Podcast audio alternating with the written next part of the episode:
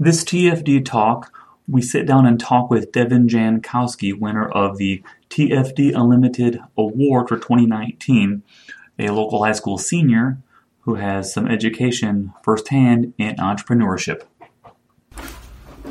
Hi, Tyler Douthit of TFD Supplies here, and I am joined by Devin Jankowski, right? Yep. And uh, Devin is the winner of this year's TFD Unlimited Award. A lot of the packaging that we sends out all talks about uh, every earbud sold helps kids go to college, and this is part of that. That's the main reason that was formed. All the a portion of sales goes to fund a scholarship for a local local high school senior uh, from the area that we're in, Belleville, Fairview Heights, O'Fallon, and stuff like that.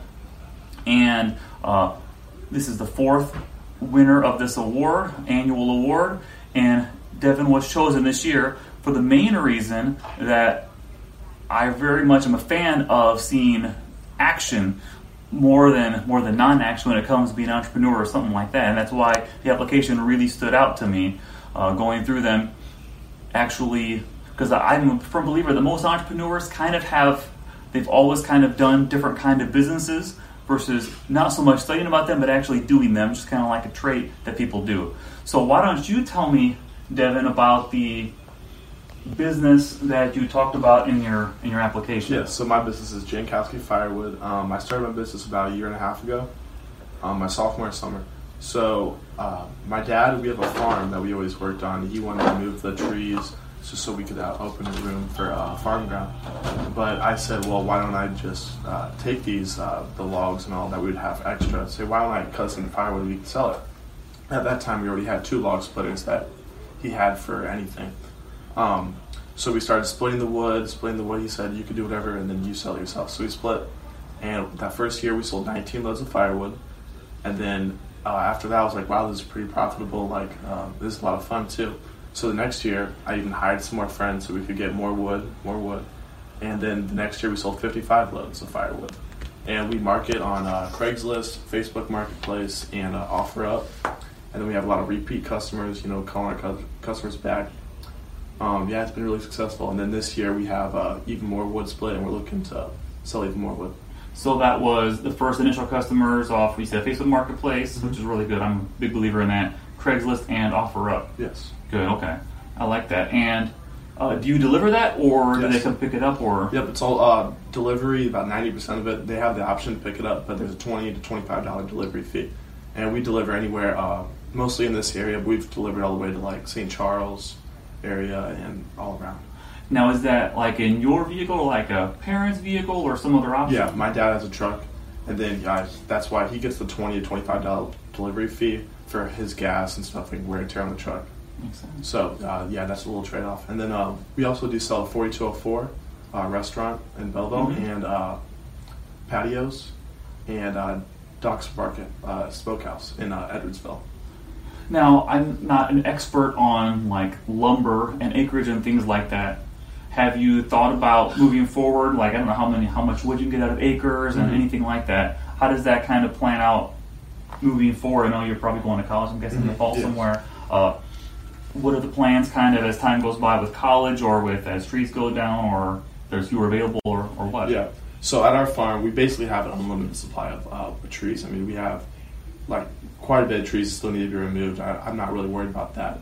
And uh, we also did just get a new log splitters so we can split more wood.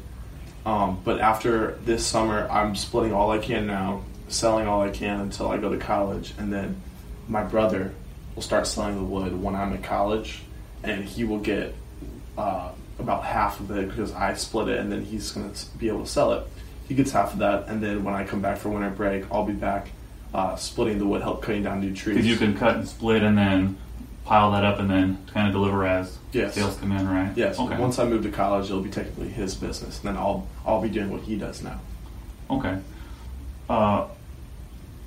Any thoughts on how, when you kind of use the phrase unlimited? Like years from now, uh, is more like a pet project, something you could see keeping either the side business or a main business sometime? Possibly. Um, it would take a lot more because already at this phase we hire uh, about two two of my friends at a time, and then plus my brother and my dad. So at any time there's about five of us working. We would have to get more employees. It, it's always a possibility. hmm I got you. Well, but that is that is neat because I feel so much of entrepreneurship is really through really through learning. It's like yes, I have a business now that does okay, but I had I had many more failures failures and successes along Yes. the way, and but what I took away from those is a lot of a lot of lessons. And like anything else, you can you can read how to shoot free throws, but until you start shooting free throws, you, you don't learn Yeah. all the quirks of it, and you're and you're going to learn a lot of valuable knowledge by actually running a business, figuring out how to keep it going and scale that because uh, scaling is something that most businesses hope to have that problem, but it's hard to execute just right. Yeah. Uh, but that is that does make me happy because uh, you're part of the Belleville CEO class, right? Yeah. Tell everyone that might not know uh, Belleville, Illinois, if you don't know. But uh, what is the what is the idea of that class? So Belleville CEO is a group uh, around our high school area is uh, Belleville East, Belleville West, and Althoff. They're all in Belleville, and we all meet uh, at 7:30 each morning, and we either meet at our home base at a business that changes every quarter, or we go to someone else's business, like for example Tyler.